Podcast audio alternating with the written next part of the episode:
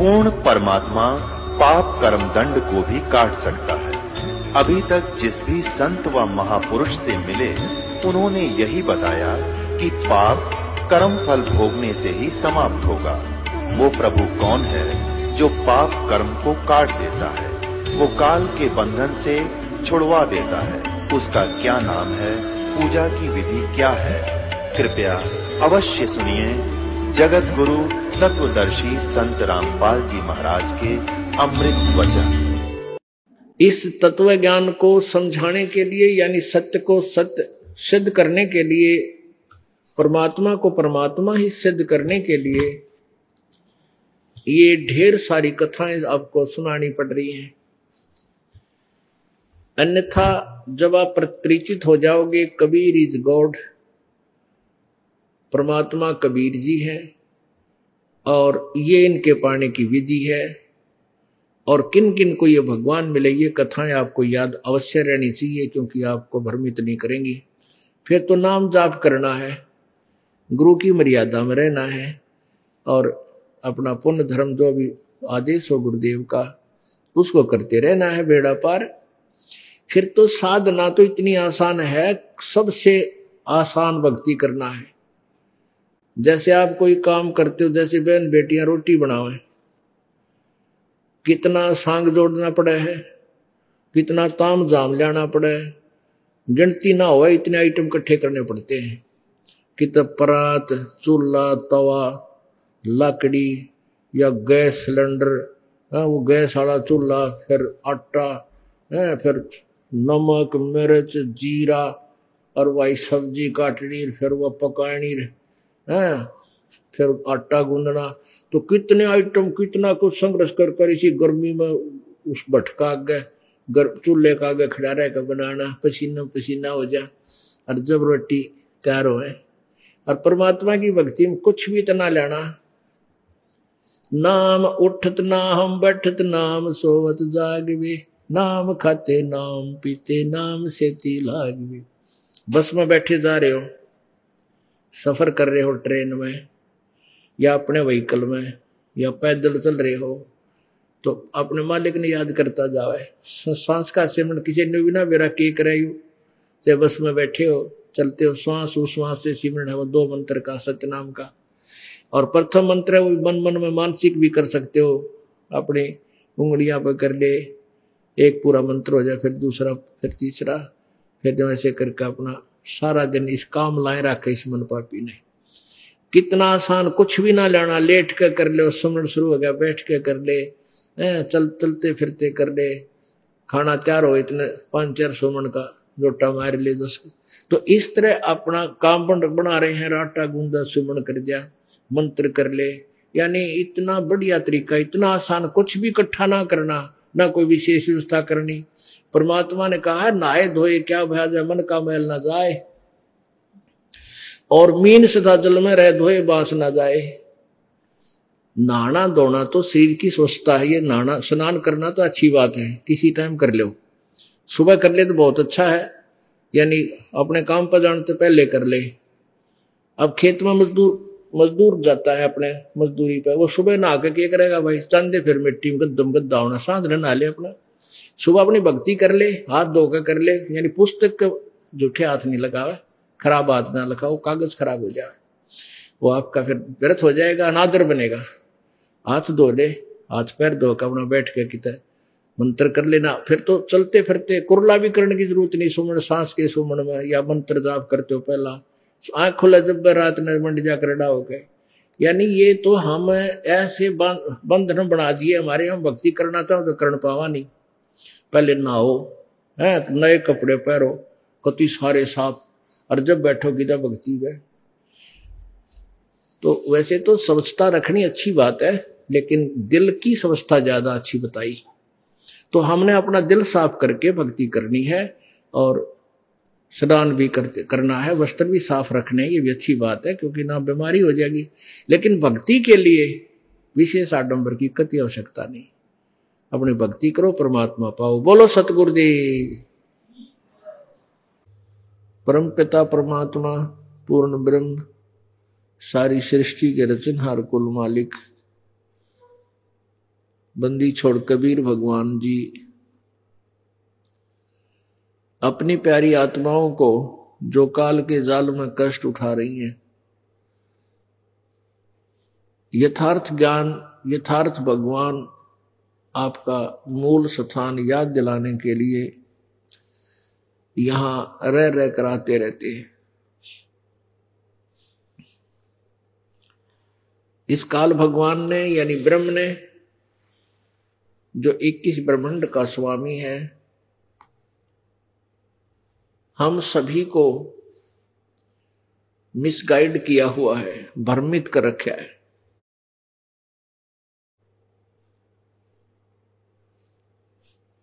और जिस कारण से हम परमात्मा को पहचान नहीं पाते, वो परमात्मा आकर याद दिलाता है, भाई, झूठे सुख को सुख कहे ये मान रहा मन मोदे भाई सकल चबी ना काल का, कुछ मुख में कुछ गोद। ये सकल आहार है काल का, कुछ मुख में कुछ गोद। जितने भी ये मानो श्रीधारी प्राणी हैं, ये काल का आहार है, वो काल भगवान सबको खाता है। उसी के लिए अपने तीनों पुत्रों को एक एक गुण युक्त कर रखा है। ब्रह्मा जी को रजगुण युक्त, विष्णु जी को सतगुण युक्त और शंकर जी को तमोगुण युक्त। इन तीनों गुणों के प्रभाव से ये प्राणी यहाँ पर विवश होकर के संतानों उत्पत्ति करते हैं। फिर एक दूसरे में ममता ऑटोमेटिकली बन जाती है, जीव के बस की नहीं। और फिर अपने तीसरे पुत्र के तमोगुण के प्रभाव से ये सभी को बेचैन रखता है। छोटी सी बात पर कितना प्रिय मित्र हो, लोभ लालच में या किसी और बात से तुरंत झगड़ा कर बैठते हैं। आपस में घर में भी कई बार बिना बात के वैसे ही छोटी छोटी बातों पर क्रोधित हो जाते हैं। बेचैनी बनी रहती है, फिर मुँह चढ़ा लेते हैं, कई दिन बात नहीं करते। तो इस तरह की हमें परेशानियाँ और यहाँ फंसाए रखने का जो उद्देश्य है, ये काल भगवान का ही है। उसको एक लाख मानव शरीरधारी प्राणी नित आहार करने का श्राप लगा हुआ है। ये मानव शरीर के अंदर प्राणी इतने व्यसन करता है, ना चाहते हुए भी, जिसकी आवश्यकता नहीं, वो भी खोज कर लेता है। बताओ, पहले तो तमाकू ओका, बीड़ी, सिगरेट, ये मनुष्य का आहार नहीं है। इसने तमाकू को गधे भी नहीं खाते, जब तमाकू उत्पन्न होता है जहाँ पर और मनुष्य ने वह भी खोज कर ली डिस्कवरी कर ली तमाकू सिगरेट बना ली, बीड़ी बना ली, रोका। देख किस तरह का साग जोड़िया। है, पानी गालन का न्यारा दो दो, तीन नड़ी न्यारी, फिर चलम बनाई। बता क्या आवश्यकता थी इसकी?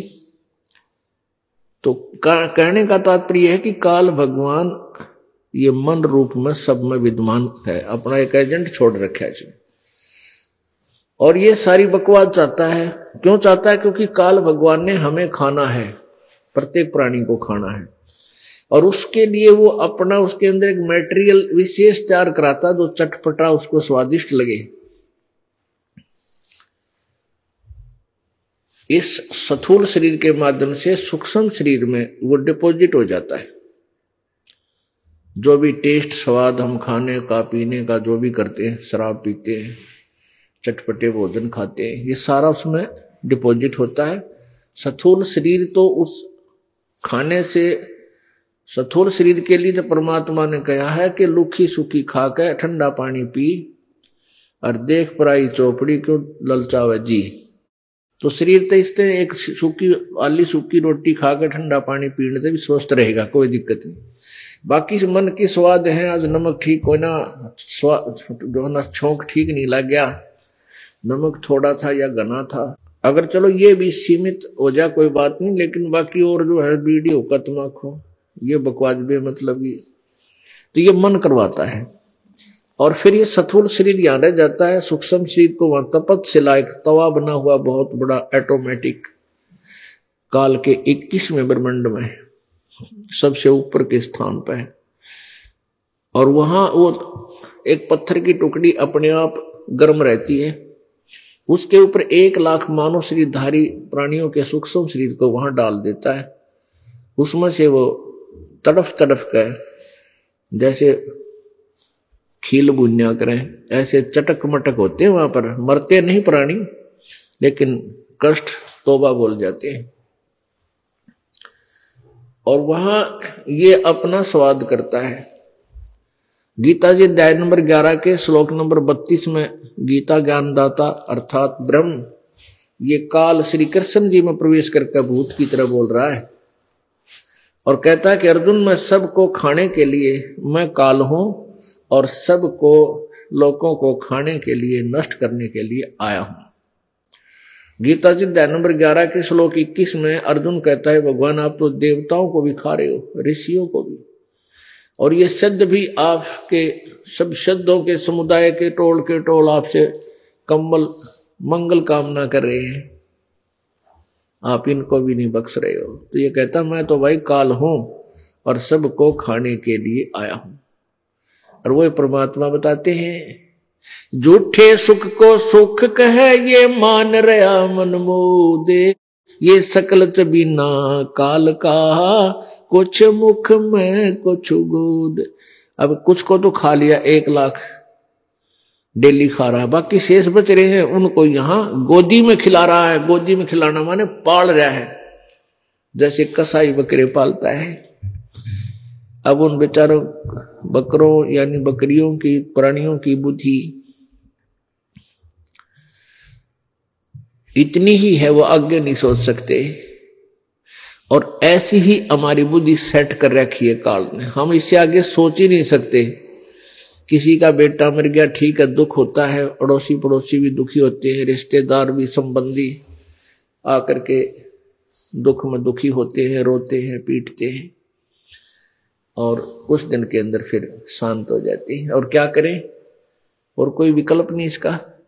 हाँ विकल्प है, प्रभु बता रहे हैं कि मन तू चल रे सुख के सागर जा शब्द सिंधुरत नागर। मन तू चल रे सुख के सागर जा शब्द सिंधुरत नागर। वहाँ चल, कहा? सुख सागर। सुख सागर कौन सा है? गीता जी अध्याय नंबर अठारह के श्लोक नंबर सिक्सटी टू में बैसठ में गीता ज्ञानदाता काल कह रहा कि, अर्जुन, यदि तूने परम शांति चाहिए कि ना तू झगड़ना तेने युद्ध करना, ना कोई और किसी प्रकार की परेशानी, ना जन्म और मृत्यु हो तो तू उस परमेश्वर की शरण में जा। उसकी कृपा से ही तू परम शांति और शाश्वत स्थान, शाश्वतम स्थानम,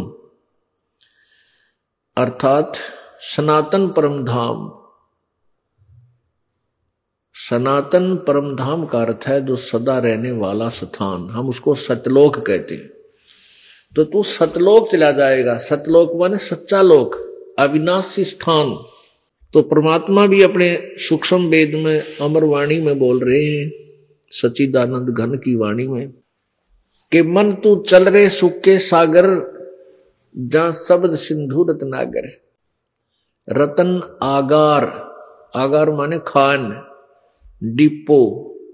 जहाँ सुख रूपी रत्नों की खान है, यानी कभी सुख खत्म नहीं होते। उस लोक को चल, शाश्वत स्थान, सतलोक में चल, सुख के सागर चल। अब सुख सागर किसे कहते हैं? जहाँ दुख नाम की चीज़ ना हो। जैसे समुद्र को सागर कहते हैं तो समुद्र में जब आप पहुँच जाओगे, सौ, दो सौ किलोमीटर 400 किलोमीटर, उसके बाद कुछ भी नज़र नहीं आता, केवल जल जल दिखाई देता है। इसलिए सुख का सागर सतलोक बताया है कि वहाँ दुख नाम की वस्तु नहीं है, सुख है सुख सुख है सुख। है और ये काल का लोक है, यहाँ सुख नाम की वस्तु नहीं है, दुख है दुख।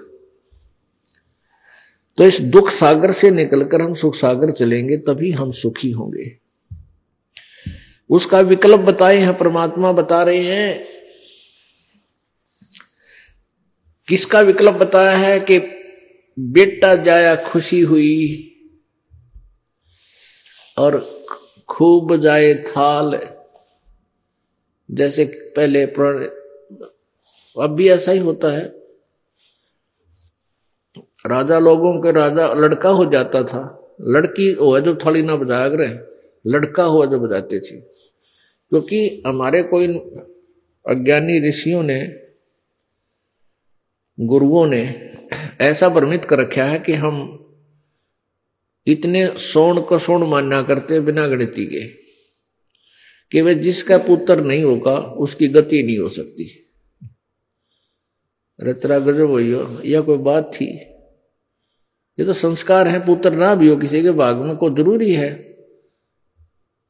तो जो परमात्मा तो इस इस, उस आधार से प्रत्येक व्यक्ति पुत्र प्राप्ति का ही प्रयत्न अधिक किया करता था। तो जब पुत्र हो जाता, खुशी गणी मनाया करते। राजा लोग तो बैंड बाजे बजाया करते। और पूरे नगर में धूमधाम से नाच गाने करवाते हैं। और गरीब आदमी पुत्र होने पर एक थाली बजाया करे, एक थाली लेकर उसने पीटेंगे। वो खुशी प्रकट करती है कि बेटा हो गया। अड़ोस पड़ोस में, आसपास के घरों में जब थाली की आवाज़ जाती है, पता लग जाता है कि भी उनकी पुत्र वधु के बालक होने वाला था और थाली बाजी छोरा हो गया, लड़का हो गया। अब परमात्मा बता रहे हैं, बेटा जाया खुशी हुई, खूब बजाए थाल। ये तो आना जाना लगा हुआ है, जो कीड़ी का नाल ओहो, कीड़ नाल देखा आपने, कीड़ी का नाल लाखों करोड़ लाखों कीड़ी इधर भाग रही है, लाखों इधर भाग रही है। वो कीड़ नाल क्या करें उसने। तो लाख व्यक्ति लाख व्यक्ति तो यहाँ से जा रहे हैं मर प्राणी, और सवा लाख उसी रास्ते से आ रहे होते हैं, जन्म धारण करने के लिए। तो परमात्मा कह रहे हैं, ये तो भाई आज पुत्र हुआ, खुशी मनाई और बहुत बड़ी पार्टी करीब पाँच दस ग्राम, गाँव इकट्ठे करके उनमें लाडू, खिलाए, जलेबी तारी, डीजे बजवाया बेगन तारा। और एक साल के बाद वो बेटा मर गया। अब टक्कर मार रहे हैं। अब टक्कर मार कर रो रहे हैं। तो परमात्मा कहते हैं, किस चीज़ में खुशी मनाए बैठे हो तुम? नानक साहब जी को श्रद्धालु लोग कहते थे कि प्रभु, आप कभी भी प्रसन्न चित्त नज़र नहीं आते। आप खोए खोए से रहते हो। तब उन्होंने कहा था, भाई, इसे गंदे लोक में अब किस चीज़ पर खुशी मनाऊं? किस आधार से मैं प्रसन्न हूँ यदि पुत्रों को देखकर प्रसन्न हो तो पुत्र का कोई भरोसा नहीं। कब मृत्यु हो जाए? काल के बिजली गिर दे कब डाल दे? बेटी बेटों, बेटियों को देखकर खुशी हो तो यही दशा उनकी हो है और अपनी मृत्यु का पता नहीं कब संदेश आ जावे। तो यहाँ के, किस आधार पर खुशी मनाऊं, कैसे प्रसन्न हो मेरा तो मन मानता है कोई विज्ञान हो गया। तो कहते हैं, नानक साहब जी, ना जाने काल की कर डारे और किस विध डल जा पास आवे जिना ते सरते मौत खुड़क दी उन्होंने आवे अब जिनके 24 घंटे एक सेकंड का भरोसा नहीं कित बिजली गिर जा अब सिंपल मैन तो मरते हैं उनकी तो गिनती रही ये वीआईपी की मृत्यु देख लो हरियाणा के दो कैबिनेट मिनिस्टर एक ही हेलीकॉप्टर में क्रैश होने से खत्म हो गए शपथ लिए उन्होंने मेरे ख्याल में बीस दिन हुई होगी बताओ क्या क्या उमंग थी उनकी? ऐसे करेंगे ऐसा करेंगे। और एक आंध्र प्रदेश के मुख्यमंत्री हेलीकॉप्टर में पत, मर, मर गए। तीन दिन तो उनका पता भी नहीं चला वो हेलीकॉप्टर गिरा कित से उसके सिक्योरिटी गार्ड या कोई फ़र्स्ट एड करनी भी नहीं पहुँच सके। तो पुण्यात्माओं इसी गंदे लोग में हम किस नशे में हमारे ऊपर नशा है इन तीनों गुणों का, त्रिगुणमयी माया का। जिस कारण से हम डर नहीं रहे, हमें भय नहीं लगता। कबीर ये माया अटपटी, सब घट आण अड़ी, और किस किस ने समझाऊं या कुआ बांग पड़ी। नानक साहब जी से कहा कि, हे प्रभु, क्या आप कभी प्रसन्न नहीं होते? आप ऐसे ही रहते हो, कहते हैं, भाई, प्रसन्न तो होता हूँ। जब मुझे मेरी प्यारी आत्मा भगत जन आते हैं, मिलते हैं, और जब ये वापस आ जाते हैं, जब ये जाते हैं यहाँ से तो मुझे दुख होता है। मेरे जो सत्संगी प्रेमी, मेरे शिष्य हैं, जब ये सत्संग से वापस जाते हैं, उनके जाने के बाद मैं बहुत दुखी होता हूँ, और जब ये वापस आते हैं तो मुझे बहुत खुशी होती है। क्योंकि जाते हैं जब क्यों दुखी होता हूँ कि ये ऐसे व्यक्तियों में जा रहे हैं जो भगवान से अपरिचित हैं। और कहीं ये मेरे बच्चे उन अज्ञानियों की बातों में आकर और नाम खंडित ना कर दें और ये दुखी हो जाएँगे फिर। मैं इस चीज़ से चिंतित रहता हूँ और फिर जब ये वापस सही सलामत आ जाते हैं तो मेरी खुशी का ठिकाना नहीं रहता साध मिले साड़ी शादी होंगी बिछड़ जा दिलगीरी वे रख दे नानक सुनो जहाना मुश्किल हाल फकीरी वे फकीरी माने भक्ति परमात्मा की भक्ति के लिए प्रियतन जो है उसको फकीरी बोलते हैं कि ये भक्त जब आते हैं साध मिले साड़ी शादी होंगी शादी माने खुशी और विछड़ जा दिलगिरी वे जब ये बिछड़ जाते हैं चले जाते हैं मुझे दुख होता है मा, मायूसी छा जाती है। और अख दे नानक सुनो जी हाँ ना मुश्किल हाल फकीरी वे। इस गंदे लोक में भक्ति भी बहुत मुश्किल हो गई है क्योंकि अज्ञान गणा बढ़ गया। तो यहाँ परमात्मा कह रहे हैं कि इस झूठे सुख को सुख है ये मान रहा मनमोद ये सकल चबीना काल का कुछ मुख में खुद खोद। कुछ गोद। बेटा जाया खुशी हुई, खूब बजाए थाल। इताना गाना लगे हुआ जो कीड़ी का नाल। इसका विकल्प बताते हुए एक ही समाधान है। और इसको अपने हृदय में अच्छी तरह जचा लो, पुण्यात्माओं। ये जो ज्ञान आपको दास सुना रहा है, ये किसी कोई इतिहास की कथा नहीं है। ये उस परम पिता का दिया हुआ ज्ञान है जो बिल्कुल सत्य है और आपके बहुत काम का है। तो इस अमर ज्ञान को आप अपने हृदय में लिख लो कि अलग से कोने में और कई बार याद कराया करो दिन में। आप मानव शरीर में हैं। मानव शरीर में मनुष्य वाली सुविधा परमात्मा आपको पूर्व निर्धारित करके भेज देता है और वही आपको मिलती है। वो देता आपको इसलिए है कि आप इन सुविधाओं को प्राप्त करके भगवान की सत भक्ति मजदूरी करके यहाँ से पीछा छुटवा सको। लेकिन ये काल भगवान और इसके दूत आपको भ्रमित करके इस का दुरुपयोग करवाते हैं। इस शुभ समय का जो मनुष्य शरीर का शुभ समय तुम्हें मिला है। कैसे करवाते हैं? कोई शराब का लत, किसी को शराब पीने की लत लग गई कोई सुल्फा पी रहा है, कोई माया जोड़न में व्यस्त है, कोई कुछ कर रहा है, कोई ताश खेल रहा है, कोई राजनीति में मेंटल हो या पागल हो रहा है तो कहते हैं, ये करना जो काम चाहिए था मनुष्य जीवन से, वो तुम कर नहीं रहे। इसलिए अपने इस जीवन को व्यर्थ कर रहे हो। तो मनुष्य जीवन में आपको ज़ुबान दी, हाथ बढ़िया दिए सारी बुद्धि दे दी भाई, गर्मी सर्दी से बचने के लिए समय अनुसार, जैसा भी समय है, जैसे पहले सतयुग में झोपड़ी डालकर आया करते, आज से सौ वर्ष, पचास वर्ष, साठ वर्ष पहले हमने देखे हमारे पूर्वज झोपड़ियाँ डालकर अपना टाइम पास कराया करते, गुजारा किया करते थे। वह झोंपड़ी जिसमें टपका ना आवे, यानी पानी ना टपके वाटर प्रूफ बन जा। और एक दस करोड़ का मकान एक जैसा काम करेंगे। उनका कार्य क्या है? गर्मी, सर्दी से और वर्षा से, ओलों से बचने के लिए प्रोटेक्शन होनी चाहिए। थोड़ा सा आर्ड मिल जा। तो हमने, परमात्मा ने ये दया करी है कि तुम प्राकृतिक आपदाओं से बचने के लिए, गर्मी, सर्दी से बचने के लिए वस्त्र भी बढ़िया पहन सकते हो। एक झोंपड़ी भी बना सकते हो। ये इसलिए आपको बुद्धि दी थी कि इन आपदाओं में आपकी भक्ति डिस्टर्ब ना हो। आप भजन करते समय दुखी ना हो जाओ।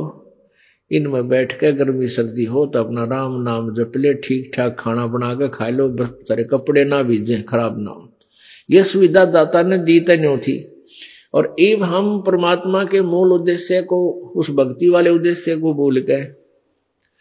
यह माया जोड़न पे, कोठी पे कोठी बनाने पे फैक्ट्रियाँ लान पे बड़ी बड़ी कार ले ले मोटरसाइकिल इन्हीं पर नीत बना ली और यही अपना मूल उद्देश्य मान लिया उसके लिए परमात्मा आकर फिर याद दिलाते हैं बोली आत्मा तो क्या करने लगी याद करो उस रब को याद करो उस मालिक को जहाँ फिर तूने उसके सामने जाकर फिर आँखें मिलानी है परमात्मा कहते हैं, ये सौदा फिर ना ही संतो, यो सौदा फिर ना ही कौन सा सौदा? राम नाम निज सार है, राम नाम निज मूल। राम नाम सौदा करो, राम नाम ना भूल। अब ये राम नाम का सौदा करो और व्यापार भूल जाओ। जो अन्य बिज़नेस में आप दिन रात एक कर रखी है, उसमें, उसके साथ साथ राम नाम का एक व्यापार बिज़नेस और शुरू कर दो। और जो बिज़नेस व्यापार में आप सारा दिन टेंशन में रहते हो इस परमात्मा वाले बिज़नेस से तरह वो बिज़नेस भी ठीक रहेगा। आपको बढ़िया सौदा हो जाएगा टाइम पे बिक जाएगा। है? परमात्मा सारे दुख वही निवारण करता है, ये सत्कर मान लेना। जब हम राजा लोग भी दुखी होते हैं तो भी परमात्मा को ढूंढते हैं कि तो सारा मिल जाए मुझे।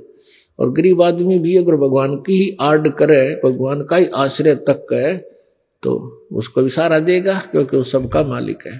पुणात्माओं पहली बात तो तुमको मनुष्य जीवन मिला। तुम्हारे पुण्यों की कोई गणना नहीं, इतने पुण्य, अच्छे संस्कार आपके दूसरे, आपको ये मार्ग मिला, जो पृथ्वी पर नहीं है। इक्कीस ब्रह्मांड में ये भक्ति मार्ग यथार्थ ज्ञान नहीं है, वो आपको मिला। और तीसरा, आपको यहाँ आने का ये इतना सुअवसर मिल रहा है। ये कलम तोड़ कृपा है उस परम पिता कबीर भगवान की। ये बालकों का खेल नहीं है। न तो ये काल ईसा जकड़ दे आपको। आप एक दिन भी घर से बाहर नहीं निकल सकते और वहीं ना जाने के बीमारी करके और मार दे ये तो रजा परमात्मा कबीर जी की आपके ऊपर, जिसकी जितनी आस्था, श्रद्धा तरफ़ इस मालिक की तरफ़ बनती है, उतनी छुट्टी दवा देता है। हम सभी काल की जेल में हैं। और जेल से बाहर तभी आया जा सकता है, जेल में राहत तभी मिल सकती है कि उसकी कोई जमानत ले ले। तो कबीर परमात्मा आपकी एक या दो दिन की जिसा भी आपने अप्लीकेशन ला रखी है, जिसे आपकी श्रद्धा है तो एक या दो दिन, चार दिन की आपकी जमानत लेता है। और काल की जेल में से आपको निकलवा लाता है। यहाँ दो तीन दिन आपको पूरी शांति, बनी बनाया खाना, बिछे बिछाए मैट, कितनी सुविधा मिलती है। यहाँ से जाते ही उस काल की जेल में आप तो घर कहते हो उसको, परमात्मा ने इसे जेल बताया है। उसमें जाते फिर जुड़ जाओगे। एक सिर उठान की भी फुर्सत नहीं मिलती। और कल को मृत्यु हो जाए आपकी। वो तो होएगी, आज ना तो दस साल पाछा होएगी। और कभी भी हो सकती है, ये बात ध्यान रखो। हम भूल नो पड़ जा है हम इसलिए भूल जाते हैं कि हम नो सोचा भी नहीं मरेंगे। और जो मरिया काल वो भी तो ये सोच रहा था, मैं आज नहीं मरूँगा। जो मृत्यु को प्राप्त हुआ, वो भी ये सोच रहा, सोचे हुए था कि मैं अभी नहीं मरूँगा। तो या तो एक अटकल लाए बैठे हम। मृत्यु का ना भरोसा कब आ जाए? कभी परमात्मा कहते हैं, नहीं, भरोसा देह का। ये विनिस जावे क्षण माही और कहते हैं, श्वास उश्वास में इस सतनाम का जाप कर और ये तन कछ नहीं कबीरा, ये तन जावेगा, सके तो ठाहर ला। कै सेवा कर सा, एक सेवा कर साधु की और गोविंद के गुण का सतगुरु की सेवा कर और परमेश्वर के वो भक्ति कर। जैसे पहले पुराने समय में मकान बनाया करते थे तो लकड़ियाँ कड़ी होती थी और कड़ियों के बीच में एक उडन बैटन, उडन बीम होता था, सतीर। उसके ऊपर कड़ियाँ रखी जाती थी। कई बार वो सतीर जो है, या उनमें से कोई कड़ी जो बैटन होती थी, डंडे से लकड़ के वह कोई क्रैक हो जाते थे और गिरने को हो जाते हैं, बैंड हो जाते हैं उनमें। तो उसके नीचे एक और सपोर्ट दे दिया करते किसी लकड़ की। एक कड़ी की या कोई मोटे लकड़ की नीचे सपोर्ट दे देते थे। उसको ठाहर बोलते हैं। तो पुण्यात्मा, आपका जो जीवन है, इसकी छात टूटना हो रही हो। तो इसका क्या तरीका है कि इसका ठाहर ला दे। ठाहर मतलब आपके जैसे श्वास पूरे हो गए प्रारूध खत्म हो गया आपका। और मृत्यु के दिन आगे। और यदि आपने परमात्मा सत्य पुरुष की सत्य साधना, सत्य, यानी तत्वदर्शी संत, उसके नुमाइंदे संत से प्राप्त कर रखी है तो आपने वह ठाहर ला ली। वह ठाहर कैसे लगेगी? एक सेवा कर संत की और गोविंद के गुणगा सतगुरु की सेवा कर। सतगुरु की सेवा है, आप यहाँ आते हो भगवान के जो है दरबार में। परमा अपने गुरुदेव में सच्ची श्रद्धा रखे और जैसा भी यहाँ व्यवस्था हो, जो भी जिस योग्य है तो सेवा करने की चेष्टा करे। तो इस तरह कहते हैं, एक सेवा कर साधु की और फिर गोविंद के गुण गुणगा सेवा करने जोगा नहीं है तो भक्ति कर मालिक की सतनाम की। तो इससे आपकी वह ठाहर बन गई, कबीरा ये तन जावेगा। ये तो जाएगा जितना समय तेरा लिखा है, लेकिन इसको एक्सटेंड भी कर सकता है कबीर भगवान। उसके पास एक सुप्रीम पावर है विटो पावर है। वो कैसे कैसे बढ़ाएगा? आपके एक्सटेंशन कैसे करेगा आपके जीवन को? ये नाम क्या और ये भक्ति, सेवा, साधना, दान, धर्म, यज्ञ जो तुम करते करवाते हो, ये आपके उस टूटते हुए उडन बैट बीम का, उस सतीर को टूटते हुए को बचाने के लिए एक सपोर्ट है, या लाजे राम नाम ले पूरे संत, और फिर भक्ति कर कर। तो ये एक सपोर्ट लग गया। और हमने देखा वो सपोर्ट जब लग जाता है, उस लकड़ का या बीम का या कड़ी का, वो मनवाना बीस साल काट दे और तीस वर्ष निकाल दे, वो मकान नो का नो डटा रहे। सारी छत रुक गई। तो यहाँ परमात्मा कहते हैं, कबीरा, ये तन जावेगा, सके तो ठाहर ला। वह ठाहर क्या बताई है? एक सेवा कर सतगुरु की और गोविंद के गुणगा इसलिए परमात्मा कहते हैं, ये सौदा फिरना ही संतो, यो सौदा फिरना ही। और लोहे के सताव जात काया देश राही। परमात्मा हमें याद दिलाते हैं कि ये यो सौदा फिरना ही, मनुष्य जीवन बार बार नहीं मिल रहा है। और मनुष्य जीवन मिल गया तो वायु ज्ञान भी नहीं मिल रहा है। ये, और ये समय नहीं मिला है। क्योंकि ये बिचली पीढ़ी का समय है, इसमें परमात्मा ने बैंड उठा रखा है। अब सबको पार करना है, सबको ये तत्व ज्ञान बताना है और सभी को सार नाम देना है जो इसके अधिकारी होते चले जाएँगे और फिर सब हम सतलोक चले जाएँगे। हमारा वो मूल स्थान वहाँ है। अब कई लोग कहे हाँ भाई, सारे भक्ति करके सतलोक चले गए, पृथ्वी पर कौन रहेगा? बताइए बुंडे गंदे स्थान पर हमने ठेका ले रखा है। यू चाँद खाली पड़ा या भी धक्के खाए जाएगी पड़ी रहेगी खाली। तो यहाँ यो भी पड़ी रहेगी हमारा तो मूल स्थान तो सतलोक है। हमारे तो वहाँ है, वो वास्तविक ठिकाने अपने मकानों के न्यू पड़े वहाँ पर खाली छोड़ का रहे हम। तो ये बातें हैं अनजान लोगों की, उनकी बातों से हमने हटके अपने तत्व ज्ञान के सहारे इस मालिक के मार्ग को नहीं त्यागना है। तो क्या बताते हैं यो सौदा फिर ना ही संतो, यो सौदा फिर ना ही पुण्यात्माओं, आपके कितने पुण्य हैं? वर्णन नहीं किए जा सकते, जीव गणना नहीं कर सकता, परमात्मा ही कोई पता है। इतना, ये सत्यनारायण की कथा आपको सुनने को मिल रही, सत्यनारायण। पहले सत्यनारायण की कथा क्या करते, विष्णु जी को सत्यनारायण बताया करते। सत्यनारायण माने अविनाशी। अविनाशी नारायण माने परमात्मा। तो हम उस पहले श्री विष्णु जी को सत्यनारायण मान रहे थे। सत्यनारायण तो कबीर परमात्मा है, कबीर जी है। तो यह सत्यनारायण की कथा आपको सुनाई जा रही है और आपको सुनने का शुभ अवसर मिला है। ये भी मालिक की दया ही है, कबीर भगवान की आपके ऊपर विशेष कृपा है। ये आपका मूल धन, ये वास्तविक धन ये है। कबीर परमात्मा कहते हैं, कबीरा दर्शन संत के। परमेश्वर आवे याद। लेखे में वो है घड़ी, बाकी का समय बाद। ओह, यही समय जो आपको मिला है, संत के दर्शन में भगवान याद आया। क्यों? आए किस लिए थी यहाँ? परमात्मा की तरफ़ में, उस मालिक के पास जाने के लिए हम अपना ट्रीटमेंट करवा रहे हैं कि हम स्वस्थ हो जाए आत्मा हमारी, ताकि हम अपने घर लौट जाए इस हॉस्पिटल से छुट्टी मिले। तो ये याद रखना है। तो यहाँ परमात्मा हमें बता रहे हैं कि जब हम सतगुरु के दरबार में आवे हाँ तो भगवान याद आवे है। यही समय हमारा गुड अकाउंट में है। बाकी बाद व्यर्थ है यूजलेस तो यहाँ परमात्मा ने आपके ऊपर कितनी मेहर कर रखी है और ये बात सुनने को मिलती है। ये मन तो ढीठ हो रहा है। अब इसकी ढीठता भी इन इस ज्ञान ते और समाधान भक्ति तय या ठीक हो जाएगी। इसका भी फिर लगन लग जाएगी। चल, क्योंकि आत्मा इसका सहयोग नहीं देती फिर।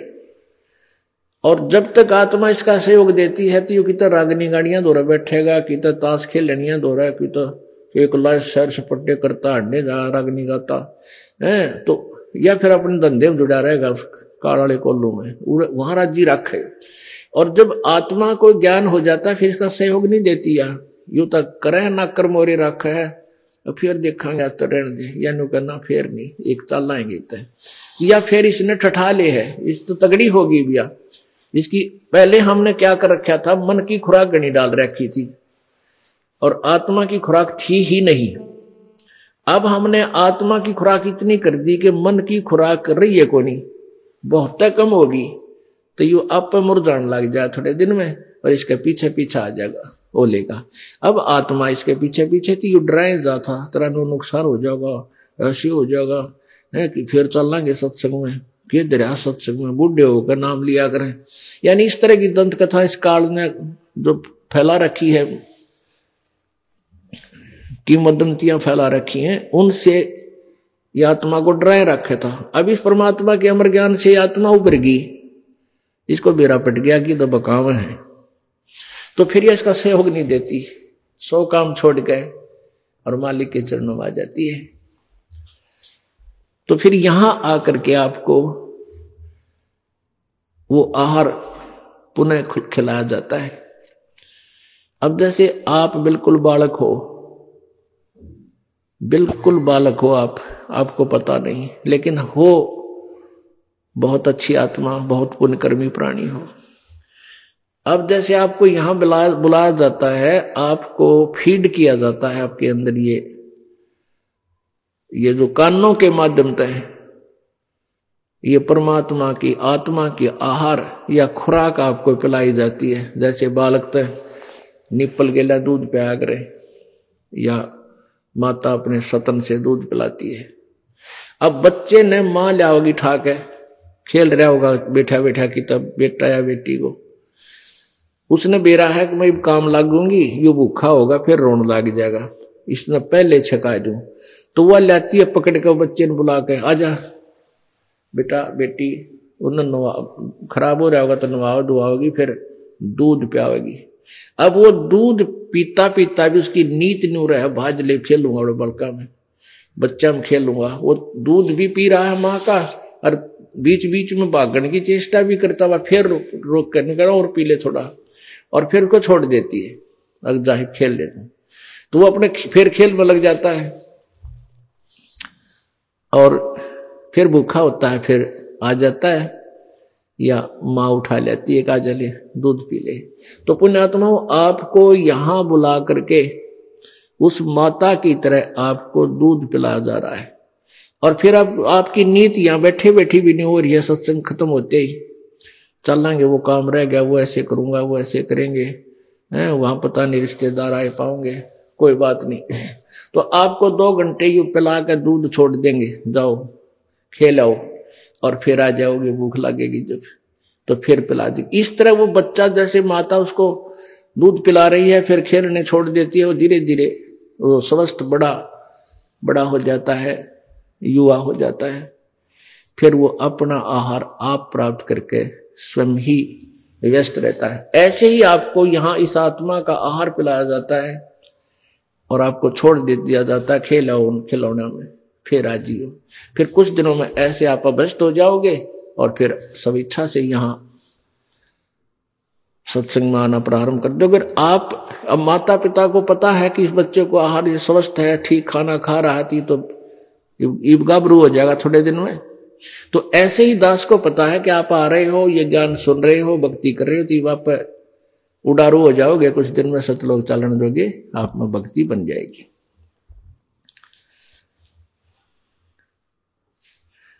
अब क्या कहते हैं, ये सौदा फिरना ही संतो, यो सौदा फिरना ही। अब क्या बताते हैं, लोहे जैसा ताव जाते काया देश राही। और दुगने तिगने किए चौगने किन्हू मूल गवाही। अब जैसे लोहार कारीगर क्या करता है? लोहे को गर्म करता है। जैसे ही हमने देखी, आया करते गाडे लोहार आया करते थे गाड़िया में, और वो साथ रखा करते अपने सारी वह दौकनी दाकनी भी हरण पहन सा, और उसमें चमटे पलटे ये इस तरह के औज़ार बनाया करते थे। तो वो उसने लोहे को उसमें दे देते हैं। एरन में। और एक हाथ से चलाते हो, फूक सी मार के वो आग तेज जल जाती लोहा कति गर्म हो जाता। लाल हो जाता लोहा तो उसको रख के गण एरन पे और गण गेला नो। थोड़ा गेला, उसको कति चोट मारते ज़बरदस्त। और फिर उससे वो चमटा पलटा जो भी छालनी, छाज बना देते थे। और जरा सा भी वो लोहा ठंडा हो जाता है तो कुछ नहीं होता, चाहे उस पर कितना ही थोड़े मार ले, वो टेढ़ा मेढ़ा हो जाता है, वह वह चीज़ नहीं बने जिसके लिए वो गर्म किया गया था। तो पुण्यात्माओं, जब तक आप मानव शरीर है, आपका लोहा गर्म है। ये लोहे जैसा ताव है आपके ऊपर, और जब मृत्यु हो जाएगी तो ये ताव समाप्त हो जाएगा। और ताव समाप्त हो पाचे फिर के बनेगा? कुछ नहीं बनना। फिर तो गधे कुत्ते बांगा टेढ़ा मुँह लगेगा आपके। अब ये मनुष्य जीवन रहते रहते इस पर राम नाम की चोट मार ली। तो आप वो वस्तु बना लोगे जिसके लिए ये लोहा गर्म किया गया था। आगे परमात्मा कहते हैं, दुगने तिगने किए, चौगने किन्हो मूल गवाई। अब जैसे कोई एक दो लाख रुपया लेकर किसी दूर देश, शहर में चला गया। और वो गया था, वहाँ कुछ सौदा खरीद के उसको दुगना, तिगना करूँ, बेचूं, फिर खरीदूं, फिर बेचूं। तो उनमें से जो उस सौदे का सदुपयोग करा, उस पैसे का मूलधन का, जो दो लाख रुपये लेके गया था, सौदा खरीदा, कुछ कड़क खरीदी या कुछ और वस्तु, पदार्थ खरीदा फिर बेच दिया, फिर खरीद, फिर बेच दिया, या यहाँ ले आया, यहाँ से बेच कर फिर चला गया। तो उसने तो अपने मूल पैसे के दुगने तिगने कर लिए। और जिसने उस मूल पैसे में तय उस मूल धन से गुटी लाई, कमरा ले लिया किराए पर सिनेमा में देखे, ठाठ करे, ताश खेले, बकवाद गड़ी और उस मूल धन को ही खर्च कर मुँह लटका के वापस आ गया। अब वो दो कर्जा हो गया उसके ऊपर। वो मजदूर बनेगा किसका? जिससे वो पैसे लेकर गया था। तो पुण्यात्मा, परमात्मा कहते हैं, जो पुण्यात्मा है, भक्ति करते हैं, परम संत की। देखो, प्रत्येक ग्रंथ ने एक का संकेत कराया है।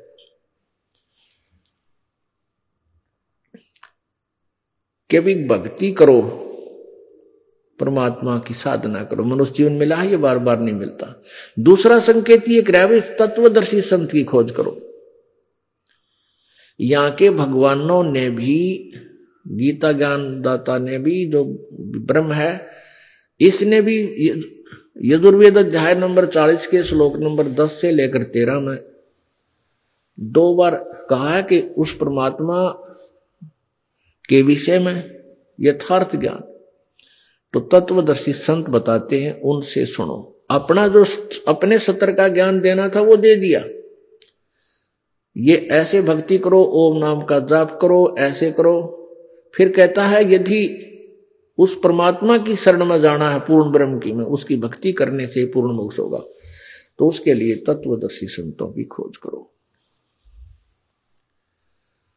तो पुण्यात्मा अपने परमेश्वर की वाणी सचिदानंदगन की वाणी भी यही कहती है।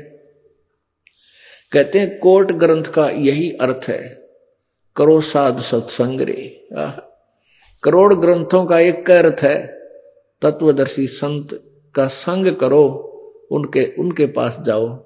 उनके पास जाने के बाद फिर आपके सारे रास्ते खुल जाएँगे, सब मार्ग मिल जाएगा। तो पहले उस तत्वदर्शी संत के पास जाकर के यथार्थ भक्ति लेकर के और फिर राम नाम का रट्टा ला दे या मजदूरी कर। तो उसके लिए बताते हैं कि दुगने तिगने, लोहे जैसा ताव जात है, काया देश राही। और दुगने तिगने किए चौगने किन हो मूल गवाही।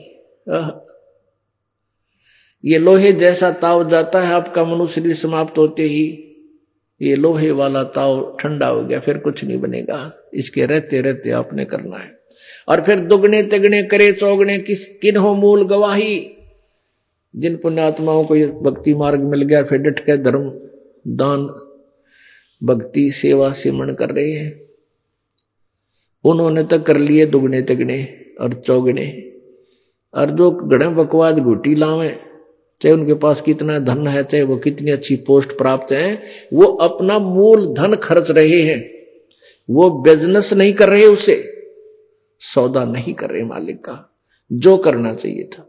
तो वो तो अपना मूल धन नष्ट कर रहे हैं। और आप दुगने तिगने चौगुना धन का इकट्ठा कर रहे हो राम नाम का। कबीरा सब जग निर्धना। धनवंता ना कोई। धनवंता सो जानियो जिस पर राम नाम धन होए अब परमात्मा क्या करे हैं? ये सौदा फिरना ही संतो, यो सौदा फिरना ही। और लोहे जैसा ताव जाते, काया देश राही। लोहे जैसा ताव जाते, काया देश राही। और दुगने तिगने करे चौगने किन हो कहते हैं तीन लोक और भवन चतुर्दश, सब जग सौदय आही, और दुगने तिगने किए, चौगने किन हो मूल गुआई। जैसे कोई देवता बना है तो वो भी अपने, उसने भी सौदा किया है। तीनों लोकों में जो भी जैसा जहाँ जिसको व्यवस्था मिली है, वो सब अपने अपने सौदा ही कर रहे हैं। और जिनको सतमार्ग नहीं मिला, वो अपना मूल नष्ट कर रहे हैं, मूल मूल धन को बर्बाद कर रहे हैं। फिर क्या बताते हैं? ये दम टूटे, पिंडा फूटे हो, लेखा दरगाह माही और उस दरगाह में मार पड़ेगी, तेरी जम पकड़ेंगे बाही। ये पिंड फूटेगा, शरीर नष्ट हो जाएगा। ये दम टूटे, ये सांस खत्म होंगे, इस शरीर को फूक डालेंगे। और फिर हो लेखा दरगाह माही। फिर उस दरगाह में मार पड़ेगी तेरी जम पकड़ेंगे बाही। वह दिन की मोह लज्जा, डरनी लग लज्जा रह के नहीं। अब परमात्मा कह रहे हैं कि इतना डरना चाहिए भाई, उस दिन क्या होगा? ये भगवान यहाँ से जावांगे, संसार छोड़ के। वहाँ ना भाई साथ होगा, ना माँ साथ होगी, ना बेटा, ना बेटी, ना कार, ना कोठी। ना कोई मंत्री आपका दोस्त है, वो भी साथ नहीं होगा। वहाँ तो एक लेने देना पड़ेगा कति। आमने सामने भगवान के खड़ा हो गए न्यायाधीश के सामने, आमने सामने खड़ा हो होकर सरकार के सामने, उस सच्ची सरकार के सामने। तो वहाँ बताते हैं कि वह दिन की मोर डर नहीं लागे, लज्जा रहे कि नहीं। भक्ति करते रहो। कोई बाधा ना पड़े। कहते हैं, इतना डर का भक्ति करो, भगवान उस दिन कहीं कोई उक चुक रह जाए वहाँ पिटाई हुआ है फिर क्या बताते हैं? नर नारायण दे ही पातू फिर चौरासी जाही नर नारायण यानी नर मनुष्य रूप। मनुष्य जीवन परमात्मा तुल्य तुझे दिया है। परमात्मा ने अपना ही स्वरूप तुझे दिया हुआ है। जैसे पवित्र बाइबल के उत्पत्ति ग्रंथ में लिखा है कि छठे दिन भगवान ने आदमियों मनुष्यों की उत्पत्ति की। भगवान ने कहा कि हम मनुष्य को अपने स्वरूप में उत्पन्न करेंगे। तो मनुष्य भी अपने जैसा है अपने सदग्रंथ में लिखा है कबीर परमेश्वर की वाणी में। गरीबदास जी की वाणी में लिखा है कि जो परमात्मा को देखा उन्होंने कि हमरे ही उनिहार है, हमारा सृजनहार। हमारा भगवान मारे मारे जैसी शकल का है, हमारी उनिहार है। हमरे ही उनिहार है, हमारा सृजनहार, हमारा भगवान मनुष्य जैसा ही है।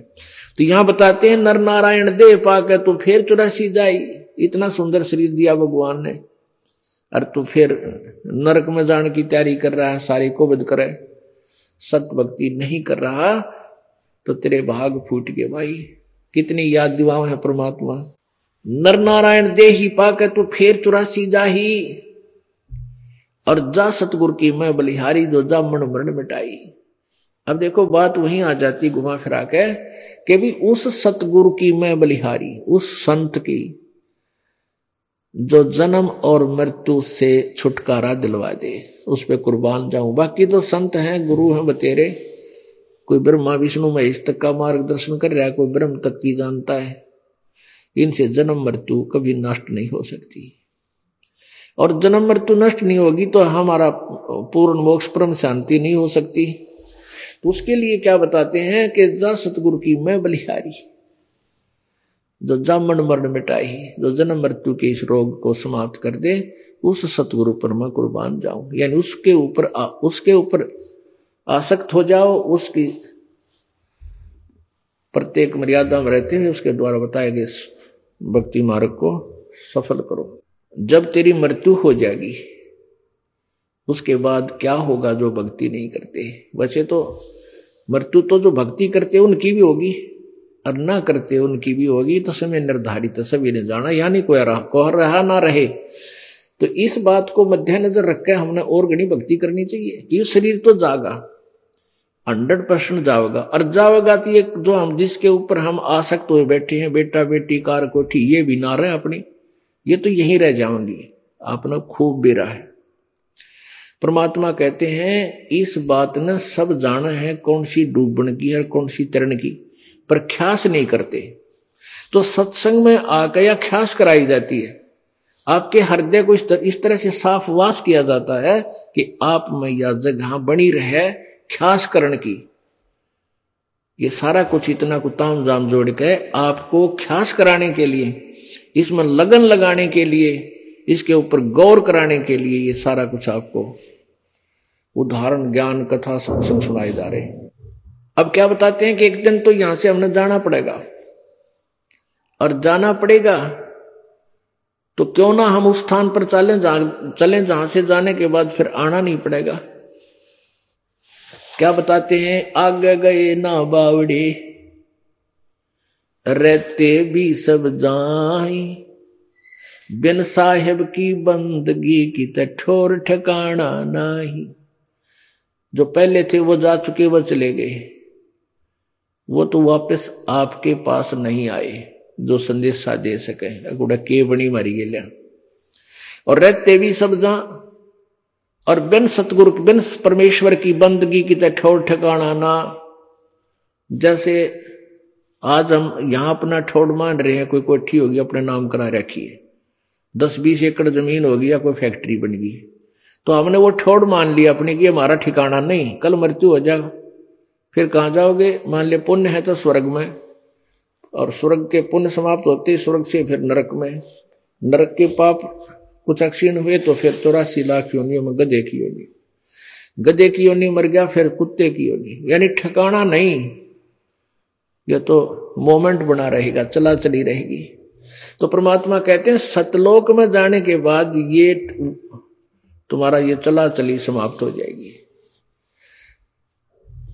तो बिन साहेब की बंदगी, बिन पेश परमेश्वर की भक्ति की तो ठोर ठिकाना ना। अब कौन से भक्ति, कौन से भगवान की, वो भी डिफाइन आपको रह रहकर हम करते रहते हैं। तो जा सतगुरु की मैं बलिहारी जो जामण वर्ण मिटाही। अब तीनों भगवान रजगुण, ब्रह्मा, सतगुण, विष्णु, तमगुण, शिव जी ये भी नासवान है। इनके विषय में आपने देवी भागवत तीसरा स्कंद गीता प्रेस गुरुपुर से प्रकाशित 123 पृष्ठ पे ये दिखाते हैं, जिसमें ये स्वयं स्वीकार करते हैं कि हमारा तो जन्म और मृत्यु होता है। इससे सिद्ध है कि ये नासवान है, अविनाशी नहीं है, फिर इनकी भक्ति करने वाले का भी कितना ठोर ठिकाना नहीं बना। परमात्मा कहते थिर पकड़ थिर रही है थिर अचल जो कभी ना हल्ला डग गए, उसको पकड़ के तू थिर रह सकता है।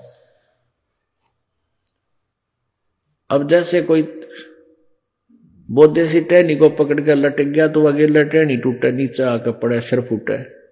राचे मोटे डार न पकड़ के बैठे तो गिरा नहीं उससे तो ऐसे कहते हैं, थिर पकड़ थिर रही है। तो ये ब्रह्मा, विष्णु, महेश, ब्रह्म, पर ब्रह्म, ये थिर नहीं है।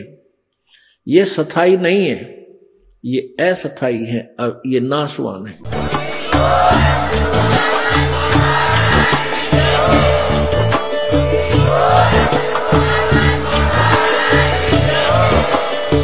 सुन रहे थे जगत गुरु तत्वदर्शी संत रामपाल जी महाराज जी के मंगल प्रवचन। अधिक जानकारी के लिए विज़िट कीजिए हमारी वेबसाइट www.jagatgururampalji.org संत रामपाल जी महाराज जी के शुभ आशीर्वाद से पूरे विश्व भर में 500 से भी ज़्यादा नाम दीक्षा केंद्र हैं, जिन पर संत रामपाल जी महाराज जी द्वारा ऑनलाइन निशुल्क नाम दीक्षा दी जा रही है। अपने नजदीकी नाम दीक्षा केंद्र का पता करने के लिए संपर्क करें। Eight two two two 880541.